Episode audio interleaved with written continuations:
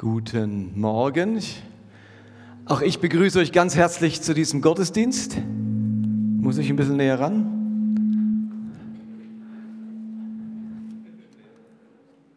Heute kommt tatsächlich, wie Nina schon gesagt hat, die letzte Predigt in dieser Reihe zum Kreuz. Im Januar gibt es dann noch mal zwei Zugaben, aber nicht zum, ich konnte es mir nicht verkneifen, nicht zum Kreuz, sondern nochmal zu den vier Gesichtern des Evangeliums. Äh, da kommen dann im Januar nochmal zwei. Aber in dieser Predigtreihe wollten wir den Reichtum des Kreuzes entdecken. Und die Geschichte des Christentums der letzten 2000 Jahre weiß, dass etwas Ungeheures an diesem Kreuz geschehen ist. Etwas Wirkungsvolles, dessen Wirkung wir heute noch wahrnehmen.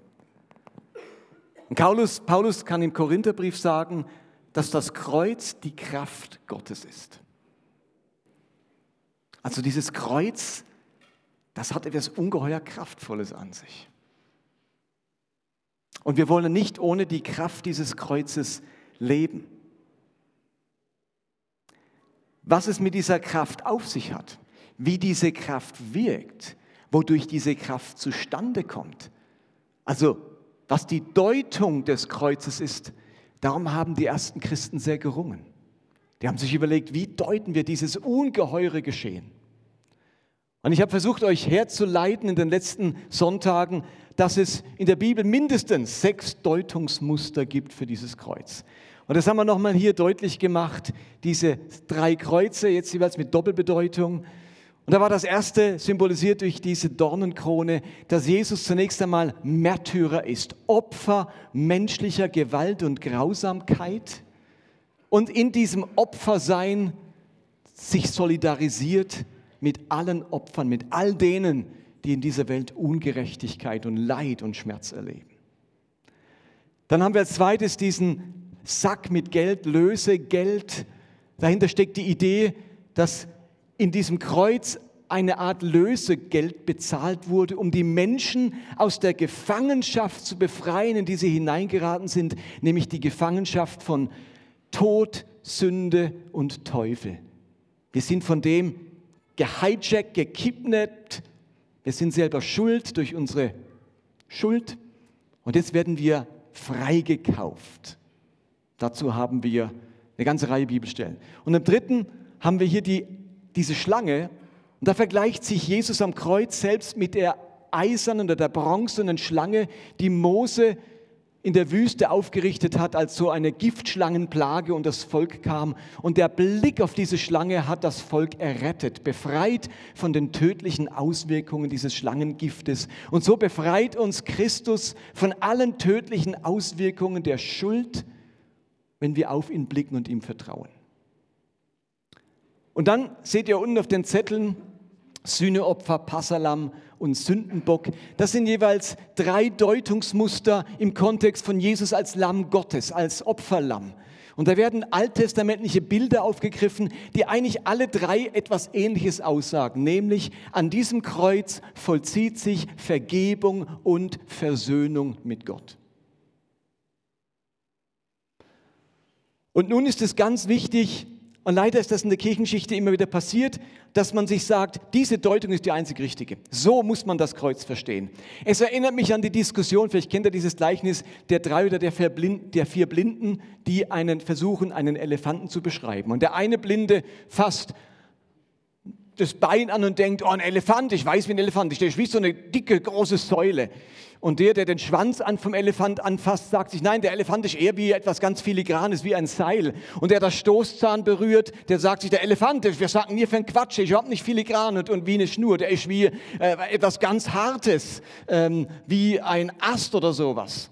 Und dann diskutieren sie ewig, wer recht hat bis man ihnen letztlich erklärt, dass jeder einen Teil dessen begriffen hat, was einen Elefanten ausmacht. Und mit diesen sechs Deutungsmuster haben wir etwas begriffen von dem, was das Kreuz bedeutet. Aber wir brauchen es, wir müssen es zusammen sehen. Es gehört zusammen und wir dürfen es nicht gegeneinander ausspielen. Das Problem entsteht dann, wenn wir versuchen, eine Deutung als die alleinige zu betonen und sie bis zum Ende durchzuziehen. Also jedes dieser Deutungsmuster hinkt auch irgendwo. Also eben, wenn man versucht, den Elefant ganz über seinen Stoßzahn zu definieren, dann, dann wird man dem Elefanten nicht gerecht, dann landet man irgendwo in einer Unbeweglichkeit des Elefanten. Denn wenn man nur aus Stoßzahn besteht, kann man wahrscheinlich schlecht noch laufen. Und wenn man nur aus Schwanz bestehen würde, dann kracht er irgendwie zusammen, weil da nichts Stabiles mehr ist. Also dieses Bild zu Ende gedacht hinkt. All diese sechs Bilder hinken auch irgendwo, wenn man sie allein und isoliert betrachtet. Und dann haben wir uns letzten Sonntag zwei Deutungsmuster aus der Kirchengeschichte angeschaut. Dort geschieht so ein bisschen der Fehler, dass man eines herausgreift oder nochmal umdeutet und dann für eine gewisse Zeit ist das das einzig Gültige. Die ersten tausend Jahre der Kirchengeschichte war das waren diese Christus-Victor-Theorie. Da hat man die Idee vom Lösegeld ganz stark herausgelöst und deutlich gemacht, dass ein kosmischer Kampf herrscht und im Kreuz ein kosmischer Sieg errungen wurde, indem jetzt eben der Teufel und seine ganze Macht und die Macht des Bösen ähm, über, äh, überwunden wurde, besiegt wurde und jetzt die ganze Menschheit erlöst wird. Und in dieser kosmischen Befreiung liegt dann auch unsere ganz persönliche Erlösung. Und dann hatten wir noch die Satisfaktionslehre von Anselm von Canterbury, der sagt, durch die Schuld des Menschen wurde Gott gekränkt, seine Ehre verletzt, man ist dem Herrscher dieser Welt nicht mehr gehorsam und damit verletzt man den Respekt vor ihm und dem Gehorsam ihm gegenüber. Und nun verlangt Gott nach Satisfaktion, seine Ehre muss wiederhergestellt werden und das kann ja keiner von uns leisten, weil wir alle Sünder sind. Wir tun ja letztlich diese Kränkung immer nur fortsetzen. Also muss ein sündloser Mensch der Gott wirklich gerecht wird, der seiner Gerechtigkeit gerecht wird, Satisfaktion für uns alle erwirken. Und das hat Gott selbst gemacht, indem er Mensch wurde und in Jesus Christus sündlos lebte und damit Genugtuung bei Gott erwirkt hat. Das war die Idee von Anselm von Canterbury. Ungefähr von 1000 bis 1500 war das die dominierende Sicht des Kreuzes. So, und heute schauen wir uns eine dritte entscheidende kirchengeschichtliche Deutung an der, wir, der die meisten Christen verfallen sind, sage ich mal so. Die, die populärste ist. Und wenn ihr so ein bisschen überlegt und euch hineinhört, merkt ihr, ah, das ist ja nicht genau das, was ich glaube. Und ich möchte euch gleichzeitig aufzeigen, wie sehr diese Sichtweise hinkt und wie man das Kreuz vielleicht zusammenfassend, abschließend, ganz übergeordnet nochmal verstehen könnte. Also darum geht es heute. Und diese kirchengeschichtliche Theorie, die vor allem durch Luther und Calvin, also die Reformatoren, in die Kirchengeschichte hineinkam, nennt man die sogenannte stellvertretende Strafübernahme. Die Amerikaner und Engländer reden von der Penal Substitution Theory, der stellvertretenden Strafübernahme. Und eben diese Reformatoren haben die Satisfaktionslehre aufgegriffen. Sie sahen jetzt aber das Hauptproblem nicht in der verletzten Ehre Gottes durch die Sünde der Menschen, sondern sie sahen das Hauptproblem in der Verletzung von göttlicher Gerechtigkeit. Also nicht einfach die Ehre Gottes wird verletzt, sondern die Gerechtigkeit muss wiederhergestellt werden. Das war ihr ganz starker Ansatz. Die Reformatoren hatten eine sehr juristische Vorstellung von Gerechtigkeit. Sie lebten in einer Welt, wo Unrecht und Ungerechtigkeit ganz häufig mit dem Tod bestraft wurde. Die Gerechtigkeit kam wieder in Ordnung, indem man die entsprechende Strafe verhängt hat. Für die Reformatoren gab es oder kommt Gerechtigkeit nicht zustande ohne entsprechende Strafe. Gerechtigkeit braucht Bestrafung, damit der Gerechtigkeit, dem Anspruch der Gerechtigkeit Genüge getan wird. Ihr nickt, wenn das versteht, okay?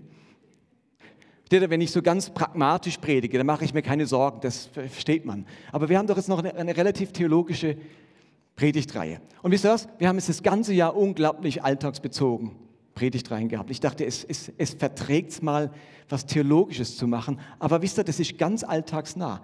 Manchmal bewirkt es für den Alltag und für meinen Glauben ungeheuer viel, wenn man auch etwas Abstraktes besser versteht. Plötzlich kann man für sich selbst andauernd Ableitungen machen. Wenn man Liebe oder Gerechtigkeit besser versteht, hat das natürlich ganz praktische Auswirkungen auf meinen, auf meinen Glauben. Und deswegen jetzt mal ein bisschen theologischer, aber eben an eurem Nicken sehe ich, ihr seid noch dabei.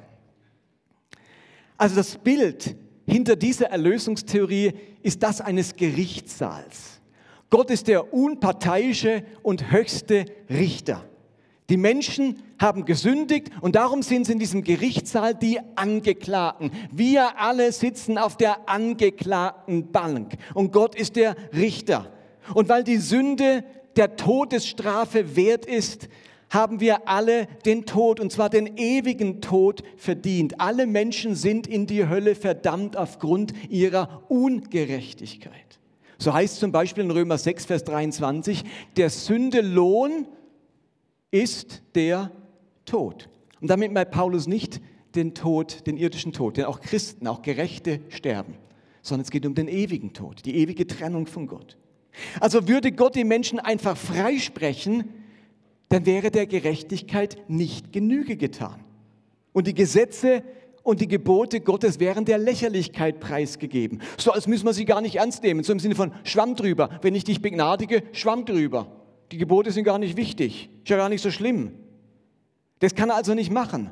Und nun tritt aber Jesus als Fürsprecher und als Anwalt der Menschen auf und erklärt sich bereit, die notwendige Strafe, die die Menschen alle verdient haben, auf sich zu nehmen, damit die Menschen freigesprochen werden können und straffrei ausgehen.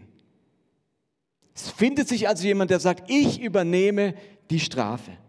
Jesus bezahlt die notwendige Todesstrafe mit seinem eigenen Leben, damit Gott den Menschen vergeben und sie freisprechen kann. Und so lädt Gott die Vergehen und die Sünden der ganzen Welt auf Jesus, verurteilt ihn zum Tode und damit werden die Menschen errettet. Und aus dieser Überlegung kommen dann auch die Formulierungen, die wir alle so oft im Munde führen, nämlich Jesus starb für meine Schuld. Jesus hat am Kreuz bezahlt. Jesus starb für mich im Sinne von anstelle von mir. Kennt ihr das? Das ist so unser Denken. Großer Gerichtssaal, wir sind zum Tode verurteilt. Jesus sagt, halt, ich nehme die Strafe auf mich. Und jetzt starb Jesus für mich anstelle von mir. In reformatorischen und vor allem in evangelikalen Kreisen ist diese Sicht des Kreuzes die gängigste, die vertrauteste und die populärste. Also wenn evangelische oder evangelikale Christen über Erlösung oder über das Kreuz nachdenken, dann haben sie dieses Bild des Gerichtssaals im Kopf, bei dem Jesus in die Bresche springt. Stellvertretend für uns, die den Tod übernimmt und wir jetzt freigesprochen werden. Steht ja, Gott möchte dem bußfertigen Sünder zwar vergeben, aber er kann das nicht einfach so machen. Strafe muss sein. Es ist so in dieser Theorie, als gäbe es ein übergeordnetes Prinzip der Gerechtigkeit, das erfüllt werden muss. Und über diesen Anspruch an Gerechtigkeit kann selbst Gott sich nicht widersetzen. Auch dem muss Gott sich selbst unterordnen. Aber weil kein Mensch diese Gerechtigkeit erfüllen und diese Strafe bezahlen kann, stellt sich Gott jetzt selbst zur Verfügung indem er sich in Jesus Christus für die Sünden bestrafen lässt. Und weil Jesus sich auf diesen Deal einlässt, also sich stellvertretend für die Menschen opfert, wird am Ende alles gut. Gott kann vergeben, er kann befreien, freisprechen, er kann ewiges Leben schenken. Und dem Anspruch der Gerechtigkeit und der damit verbundenen Strafe ist Genüge getan. Das ist so ein Gerichtsdeal, der da gemacht wird. Und ich persönlich habe genau das viele Jahrzehnte lang genau so geglaubt. Und meine Erfahrung über die letzten 30 Jahre zeigt mir, dass die meisten Christen, die ich kennengelernt habe, das ebenfalls so glauben. Jetzt könnten wir sagen, Ende gut, alles gut. Das, Martin, lass uns das doch. Doch alles wunderbar. Und ich würde sagen, ah, das hat ein paar Probleme. Diese Sichtweise ist etwas problematisch. Und ich möchte euch ein paar dieser Probleme nennen. Und dann werdet ihr sagen, ja, aber was sollen wir denn jetzt glauben? Und dann kommt eure Erlösung. also was sind die Probleme dieser Sichtweise? Ich nenne euch drei oder vier oder fünf. Erstens, in dieser Theorie wird die Gerechtigkeit Gottes der Liebe Gottes entgegengestellt. Und am Ende hat wer das letzte Wort? Die Gerechtigkeit hat das letzte Wort. Also selbst wenn Gott aus Liebe dem reumütigen Menschen vergeben möchte, kann er das, kann er das nicht, weil er einem höheren Prinzip der Gerechtigkeit untertan sein muss. Aber haben wir wirklich, haben wir es wirklich mit einem höchsten Prinzip der Gerechtigkeit zu tun, dem sogar, selbst, dem sogar Gott selbst untergeordnet ist? Ist das nicht vielmehr das typische Denken der römischen Göttin Justitia? Gott ist, also kennt ihr mit dieser Waage und der Augenbinde und sagt, er, das ist, ich bin erstmal unparteiisch, egal was ich empfinde, egal was ich empfinde.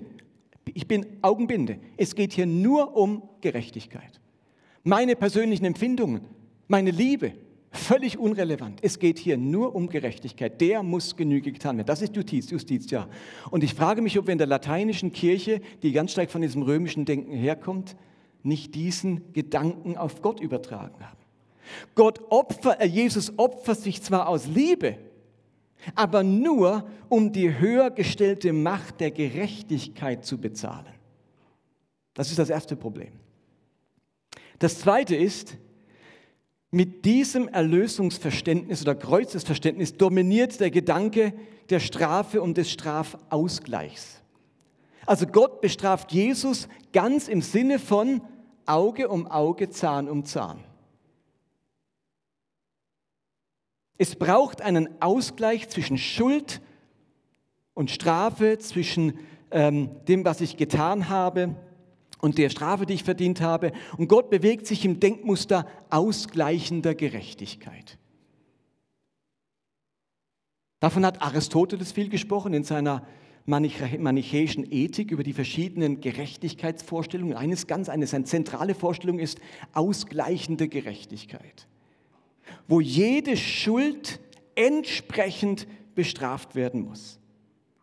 Aber hat Jesus in seinen Lehren und in seinem Handeln nicht genau diese Idee von Auge um Auge mit dem Gebot der Liebe abgelöst? Ist nicht Jesus gerade ein Verfechter davon, dass es eben jetzt nicht mehr um ausgleichende Strafe und Gerechtigkeit geht? Wenn er in der Bergpredigt zum Beispiel sagt, Matthäus 6, ihr wisst, dass den Vorfahren auch gesagt wurde, Auge um Auge, Zahn um Zahn. Doch ich sage euch, liebt eure Feinde und betet für die, die euch verfolgen. Also Jesus liebt tatsächlich den Feind und nicht eine durch irgendeine Bezahlung beschönigte Variante des Feindes. Steht ihr den Gedanken? Jesus liebt den Feind und nicht eine beschönigte Variante, weil ja irgendjemand für den Gerechtigkeit bewirkt hat. Den Gerechten kann doch jeder lieben, sagt Jesus. Was tut ihr Besonderes, wenn ihr eure Freunde liebt? Das kann jeder. Das Besondere dieser Agape-Liebe Gottes ist, dass er den Feind lieben kann. Aber mit dieser Logik muss irgendwie erst der Feind wieder durch ein Opfer gerecht gemacht werden und dann kann er geliebt werden. Also genau das Gegenteil von dem, was Jesus hier sagt, wenn er von Feindesliebe spricht. Hält sich denn Gott nicht selbst an die Idee des Verzichts auf Vergeltung zugunst der Liebe? Es ist ja gerade das Geheimnis der Liebe Gottes, dass sie keine äußere Motivation braucht durch irgendeine Bezahlung oder irgendeine Genugtuung, sondern dass Gott als Quelle der Liebe einfach so lieben kann. Und sogar den Feind lieben kann. Sonst unterscheidet sich die Liebe Gottes in keinster Weise von menschlicher Liebe oder der Liebe der heidnischen Götzen. Das ist das zweite Problem. Das dritte Problem, und das ist das gravierendste, das ist in, dieses Problem macht uns die Gnade kaputt. Warum? Schau mal, wenn Gott jemanden braucht, der den Preis für unsere Schuld bezahlt, wenn Gott jemanden braucht, der den Preis für unsere Schuld bezahlt, was ist an der Vergebung dann am Ende wirklich Vergebung? Wenn du mir 100 Euro schuldest und ich als dein Schuldner so lange an der Schuld festhalte, bis mir irgendjemand, von mir aus auch eine Drittperson, die geschuldete Summe bezahlt hat, habe ich dir dann wirklich deine Schuld erlassen? Steht den Gedanken? Wenn du mir was schuldest, und ein anderer zahlt mir, was ist denn dann Schuldenerlass an der ganzen Geschichte? Beim Konzept der Vergebung geht es doch darum, jemanden seine Schuld zu erlassen und nicht sie von jemand anderem einzutreiben und bezahlen zu lassen. Es gibt doch im Alten Testament und gerade in den Psalmen ganz viele Verse und Geschichten, wo Gott einfach aus Gnade heraus vergibt, obwohl Jesus noch gar nicht gekreuzigt oder auferstanden war. Und das Gleichnis vom verlorenen Sohn, Spricht das nicht genau dafür, dass der Vater einfach so vergeben kann, ohne dass, jemand, dass irgendjemand das Fehlverhalten, den Verrat und die Sünde des verlorenen Sohns bezahlen musste? Ist doch nicht so, dass der verlorene Sohn nach, Heim, nach Hause kommt und der Vater sagt, ja, so einfach kann ich dir nicht vergeben. Sorry, so einfach geht's nicht. Was denkst du dir denn? Du kommst nach Hause und jetzt soll ich dir einfach vergeben? Okay, du bist mein Sohn, dann verprügle ich wenigstens einen meiner Sklaven. Aber irgendwo muss Strafe sein. Irgendeiner muss bezahlen. Aber genau das passiert doch nicht in dem Gleichnis. Gott hat gar nichts Bedürfnis, der Vater in der Geschichte, das Bedürfnis, irgendjemanden zu verstrafen, sondern seine Liebe reicht aus, diesen Sohn zu vergeben.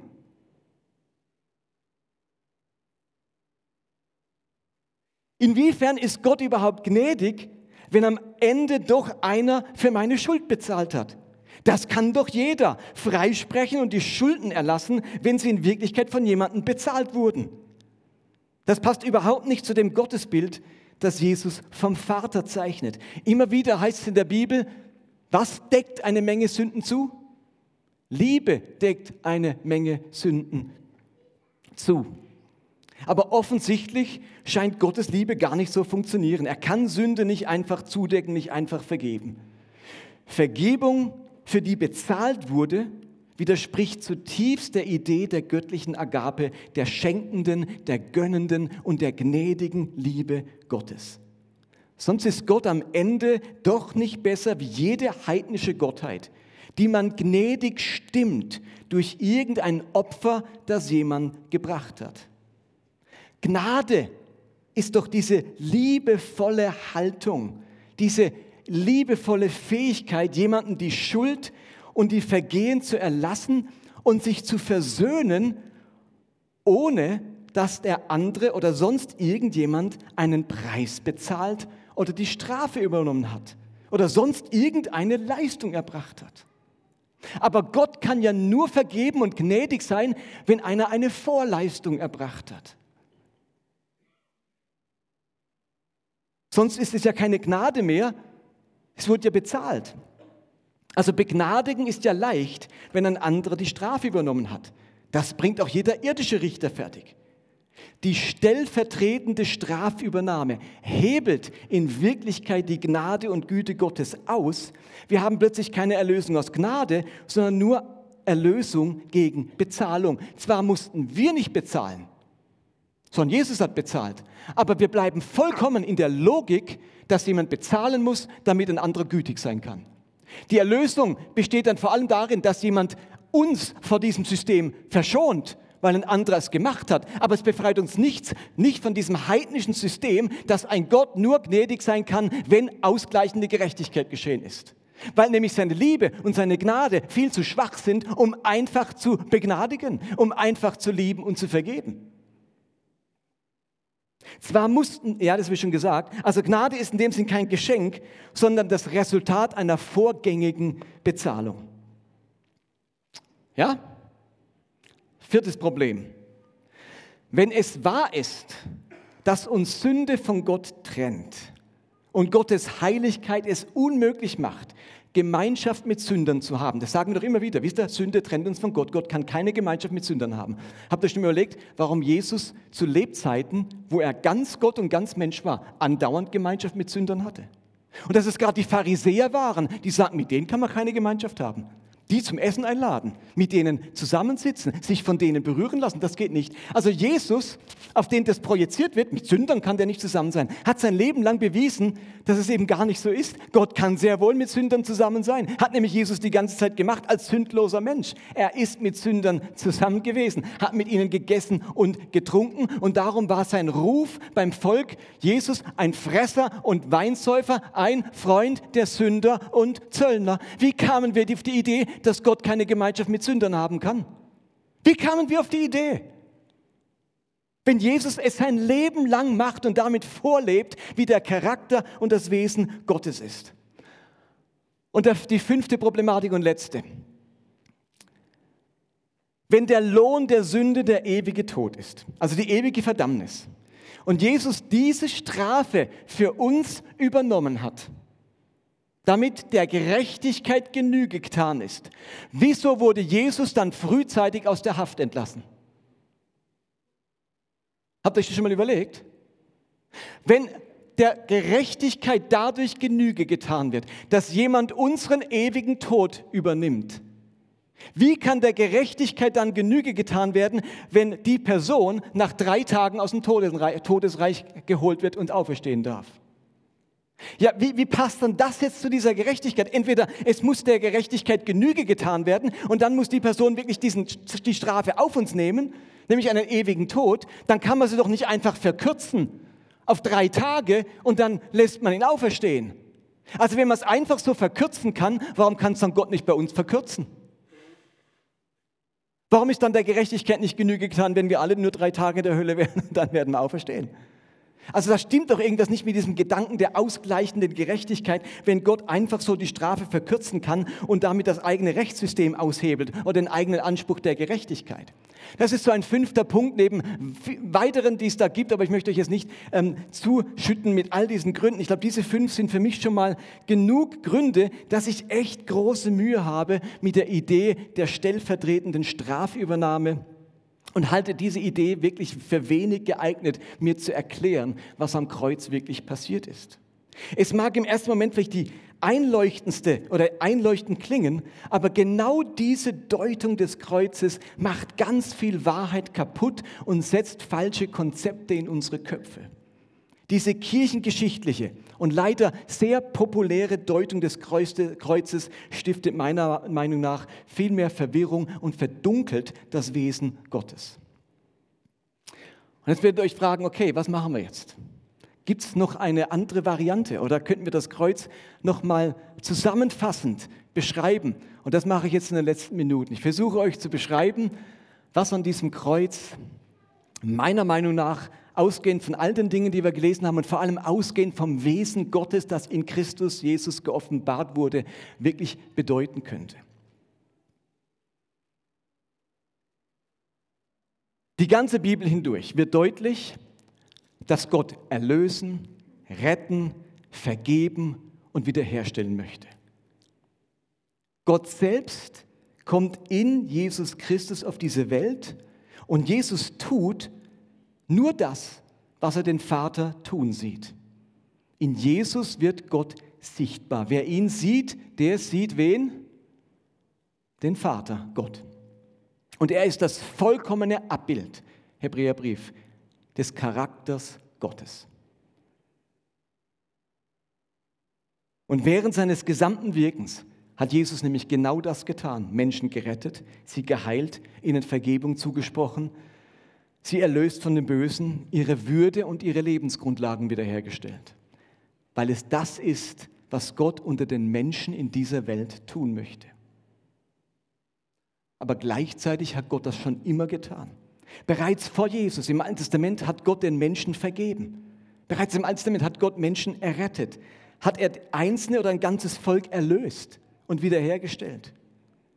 Er hat sich mit Menschen und mit seinem Volk versöhnt. Er hat sie befreit und ihnen Leben geschenkt. Besonders zentral wird das in der Exodus-Geschichte im Alten Testament, wo Gott nichts anderes macht als befreien und erlösen und wiederherstellen. Was ist am Kreuz also geschehen, wenn Gott all die Dinge, die das Kreuz bewirkt, schon vorher getan hat? Bringt das Kreuz etwas Neues? hat sich durch das Kreuz etwas verändert? Und darauf sage ich ja und nein. Nach meinem persönlichen Verständnis des biblischen Zeugnisses ist das Kreuz nicht die Ursache oder nicht der Auslöser für Gottes Vergebung und Versöhnung. Jetzt müsst ihr bei mir bleiben, damit ihr das nicht falsch versteht. Gott braucht das Kreuz nicht, um etwas zu tun, was er vorher nicht tun konnte. Gott braucht das Kreuz nicht, um etwas zu tun zu können, was er vorher nicht tun konnte. Das Kreuz ermöglicht Gott nichts, wozu ihm vorher die Hände gebunden waren. Er musste keiner höheren Gerechtigkeit Genüge tun. Gott war einer Göttin Justitia nichts schuldig, als ob erst durch die Begleichung einer Schuld er in die Lage versetzt worden wäre, etwas zu tun, was er vorher nicht konnte oder durfte, wie zum Beispiel vergeben oder sich versöhnen. Kann Gott erst seit der Kreuzigung Jesu vergeben? Kann Gott erst seit der Kreuzigung vergeben? Nein, er hat im Alten Testament schon vergeben. Psalmen sind voll davon, wie Gott Menschen vergibt. Unzählige Geschichten im Alten Testament. Kann sich Gott erst seit der Kreuzigung mit Menschen versöhnen? Nein, auch das kann er schon immer. Kann Gott erst segnen seit dem Kreuz? Nein, er hat schon Abraham gesegnet. Es gibt nichts, was Gott seit dem Kreuz tun kann, das er nicht vorher schon hätte tun können. Also gerade auch am Beispiel von Mose und Elia, die Jesus auf dem Berg der Verklärung erscheinen, zeigt sich, dass Gott sogar im Alten Testament schon Auferstehung schenken konnte. Und jetzt kommt der entscheidende Satz. Das Kreuz hat nicht Gott zum Handeln befähigt, sondern uns zum Glauben befähigt. Das Kreuz hat nicht Gott zum Handeln befähigt, sondern uns zum Glauben befähigt.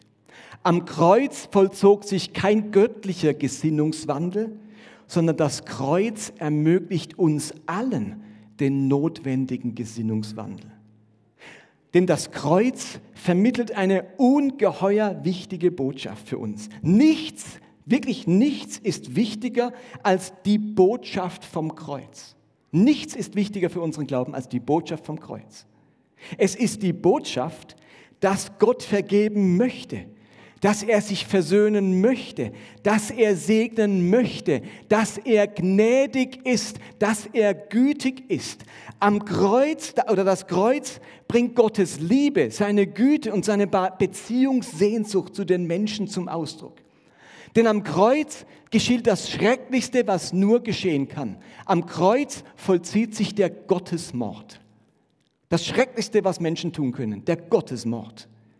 Gott selbst wird durch die Bosheit, die Gier, den Neid, die Unversöhnlichkeit, die Selbstsucht, die Verblendung, die Geltungssucht, die Feindseligkeit und die Gewalttätigkeit der Menschen, also sprich der Sünde der Menschen, ans Kreuz gebracht. Jesus starb wegen unserer Sünden, unsere Sünden, unsere Gier, unsere Wut, unser Neid, all das hat ihn ans Kreuz gebracht. Lest doch die Geschichten im Neuen Testament. Es waren genau die Motive, die Jesus damals ans Kreuz gebracht hatten und ihn immer wieder ans Kreuz bringen würden.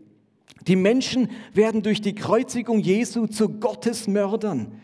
In Jesus, da wird nicht nur ein Unschuldiger, ein Sündloser, einer, der nichts getan hat, sondern Gott selbst hingerichtet. Das schlimmste aller Verbrechen, die größte aller Sünden. Am Kreuz zeigt sich die abgrundtiefe Bosheit der Menschen. Und damit wird das Kreuz zum Kulminationspunkt menschlicher Sündhaftigkeit. Deswegen können wir sagen, Jesus starb wegen unserer Sünden. Und nach diesem menschlichen Terrorakt an Gott wird Jesus auferweckt und Gott überwindet damit das, was Menschen in ihrer Bosheit beabsichtigt hatten. Das Leben siegt über das Böse und den Tod. Und jetzt ist die Frage, was macht Gott jetzt? Die Menschen sind Gottesmörder. Der Kulminationspunkt der Abscheulichkeit der Menschen. Und jetzt überwindet Gott das, indem er Jesus auferweckt. Was macht er jetzt? Rächt er sich? Schlägt er drein? Setzt er jetzt einen Preis an, der unbezahlbar ist? Was macht Gott nach diesem Gottesmord? Gott verzichtet auf jegliche Rache und Vergeltung. Er rächt sich nicht, er straft nicht, sondern versöhnt sich mit genau diesen Menschen, mit diesen Sündern, mit diesen Gottesmördern. Und darum kann Paulus schreiben, ja, in der Person von Christus hat Gott die Welt mit sich versöhnt, sodass er den Menschen ihre Verfehlungen nicht anrechtet. Also das Kreuz hat Gott nicht befähigt, sich zu versöhnen, sondern im Kreuz, im Moment der abgrundtiefen Bosheit der Menschen, offenbart Gott seine Versöhnungsabsicht, seine Versöhnungsfähigkeit, die Qualität seiner Gnade, dass er begnadigen kann, und zwar genau diese Menschen. Und darum ist die Botschaft vom Kreuz die deutlichste Botschaft der Gnade und der Versöhnungsabsicht Gottes, die es je gab. Im Kreuz wählt Gott das Worst-Case-Szenario. Das Worst-Case-Szenario, den Gottesmord. Und genau da, um genau darin seine Bereitschaft zur Versöhnung zu zeigen und diese Versöhnung mit der Welt dann auch tatsächlich zu verzielen. Gott hat sich versöhnt mit uns. Gott muss nicht erst noch versöhnt werden. Der hat sich versöhnt, trotz dessen, was wir getan haben und was am Kreuz am stärksten zum Ausdruck kommt. Also Gott ruft uns in Kreuz und Auferstehung entgegen, hallo ihr liebe Welt, ich habe mich mit euch versöhnt, ich liebe euch und dagegen könnt ihr nichts tun, egal welche Sünde ihr mir entgegenschleudert. Wenn Gott die abgrundtiefe Bosheit der Menschen, die am Kreuz sichtbar wird, vergeben und sich versöhnen kann, dann reicht seine Vergebung für die ganze Welt, für deine Sünden und für meine Sünden. Ist euch das klar? Wenn Gott das, was am Kreuz geschehen ist, vergeben kann, ohne sich zu rächen, dann passt meine Sünde und deine da hundertmal rein. Er kann einfach begnadigen. Das beweist uns das Kreuz. Das Kreuz stellt die Unüberwindbarkeit der Liebe Gottes dar. Das veranlasst uns, diesem Gott zu vertrauen, denn genau darum geht es beim Glauben, Gott vertrauen. Das Kreuz macht allen deutlich, diesem Gott kannst du vertrauen. Da bleibt nichts übrig an Verletzung, an Kränkung, dass wir seinen Sohn ans Kreuz gebracht haben. Und genau diese Botschaft vom Kreuz, diese Liebe Gottes, die sich im Kreuzesgeschehen zeigt, die verkündigen wir. Und darum sagt Paulus im nächsten Vers, deshalb treten wir im Auftrag von Christus als seine Gesandten auf. Gott selbst ist es, der die Menschen durch uns zur Umkehr ruft. Wir bitten im Namen von Jesus Christus, von Christus, nehmt die Versöhnung an, die Gott euch anbietet. Also im Kreuzereignis ist nichts für Gott geschehen, das er zuvor nicht konnte. Im Kreuz wird vielmehr sichtbar, was die Menschen so noch niemals vorher wahrgenommen haben. Nicht Gott braucht das Kreuz, um an uns handeln zu können, sondern wir brauchen das Kreuz, um glauben und vertrauen zu können. Also wem vertrauen? Seiner Liebe und seiner Versöhnungsabsicht Vertrauen schenken. Glaube heißt in dem Sinne, dem zu vertrauen, was Gott am Kreuz zum Ausdruck gebracht hat. Und die Apostel, die waren von diesem Ereignis so überwältigt und haben sich überlegt, wie können wir das deutlich machen? Welche Bilder können wir gebrauchen, damit das klarer wird. Welche Bilder sind den Menschen vertraut, um auszudrücken, dass Gott sich versöhnen will? Das ist für mich der Kern der Kreuzesbotschaft, wie sie von den Aposteln verkündigt wird. Die Botschaft der Liebe Gottes, die am Kreuz sichtbar wird, ist die Kernbotschaft und die Kernbedeutung dieses Kreuzes. Und diese Kernbotschaft der Liebe Gottes, die sich am Kreuz zeigt, wird nun ergänzt und verdeutlicht durch all diese Dinge, die ihr gleich seht, die wir da vorne stehen haben. Kreuz als Lösegeld, als Heilmittel, als Sühneopfer, als Passalam, als Sündenbock. Ich bin ein riesiger Fan des Kreuzes. An keinem anderen Ort wird das Wesen Gottes so sichtbar wie am Kreuz. Die Kreuzesliebe Gottes ist göttliche Liebe in Bestform, in reinster Form. Sie ist unüberwindbar, bedingungslos, kräftiger als jede Macht des Bösen.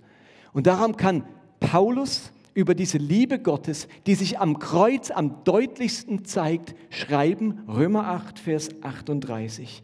Denn ich bin ganz sicher, weder Tod noch Leben, weder Engel noch Dämonen, weder Gegenwärtiges noch Zukünftiges, noch irgendwelche Gewalten, weder Hohes noch Tiefes oder sonst irgendetwas auf der Welt, können uns von der Liebe Gottes trennen, die in Christus Jesus am Kreuz, sage ich jetzt, die in Christus Jesus in deutlichster Form am Kreuz erschienen ist. Für mich ist also das Kreuz der Ausdruck der unüberwindbaren Liebe Gottes, egal welche Sünden Menschen begehen. Gott kann sich versöhnen. Und wenn ihr den Eindruck habt, dieses Kreuz ist auch mir ganz wertvoll und hat für euch neu an Bedeutung gewonnen und ist neu Ausdruck der unbedingten Liebe Gottes, der bedingungslosen Liebe Gottes, dann könnt ihr jetzt während dem nächsten Lied, während das Instrumental spielt, nach vorne kommen. Auf diesen beiden Tischen hat es so ganz kleine Kreuze. Die könnt ihr in euren Geldbeutel machen oder an einer kleinen Kette um den Hals oder irgendwo ins Auto legen oder auf euren Nachttisch legen. Es hat ganz viele in verschiedenen Farben, rot, weiß und braun. Und während die Musik jetzt spielt, dürft ihr gerne nach vorne kommen und euch einfach solch ein Kreuz holen. Lasst mich dazu noch beten und dann machen wir das. Himmlischer Vater, ich danke dir für das Kreuz. Ich danke dir, dass an keinem Ort der Geschichte, an keinem Ort im Leben Jesu deine Liebe mehr zum Ausdruck gekommen ist, als in dem Moment, wo die Sünde der ganzen Welt auf dich geprallt ist und dich ans Kreuz gebracht hat. Und nachdem wir alle zu Gottes Mördern wurden, bist du auferstanden und bietest Versöhnung an und bietest Vergebung an und bietest Gemeinschaft an. Was für eine Liebe, die sich durch nichts bremsen und stoppen und aufhalten lässt. Dieser Liebe wollen wir heute vertrauen. Danke für das Kreuz. Danke, dass es uns dieses Vertrauen und diesen Glauben in dein Wesen, dein Wesen der Liebe ermöglicht. Wer das Kreuz gesehen hat, der wird sein Leben lang der Liebe Gottes vertrauen können. Und ich bitte dich, dass du uns dieses Vertrauen immer wieder neu schenkst. Deine Liebe, nichts kann uns trennen, nichts kann uns trennen von deiner Liebe. Schreib uns das ins Herz, Jesus, durch dieses Kreuz. Amen. Jetzt dürft ihr gerne nach vorne kommen.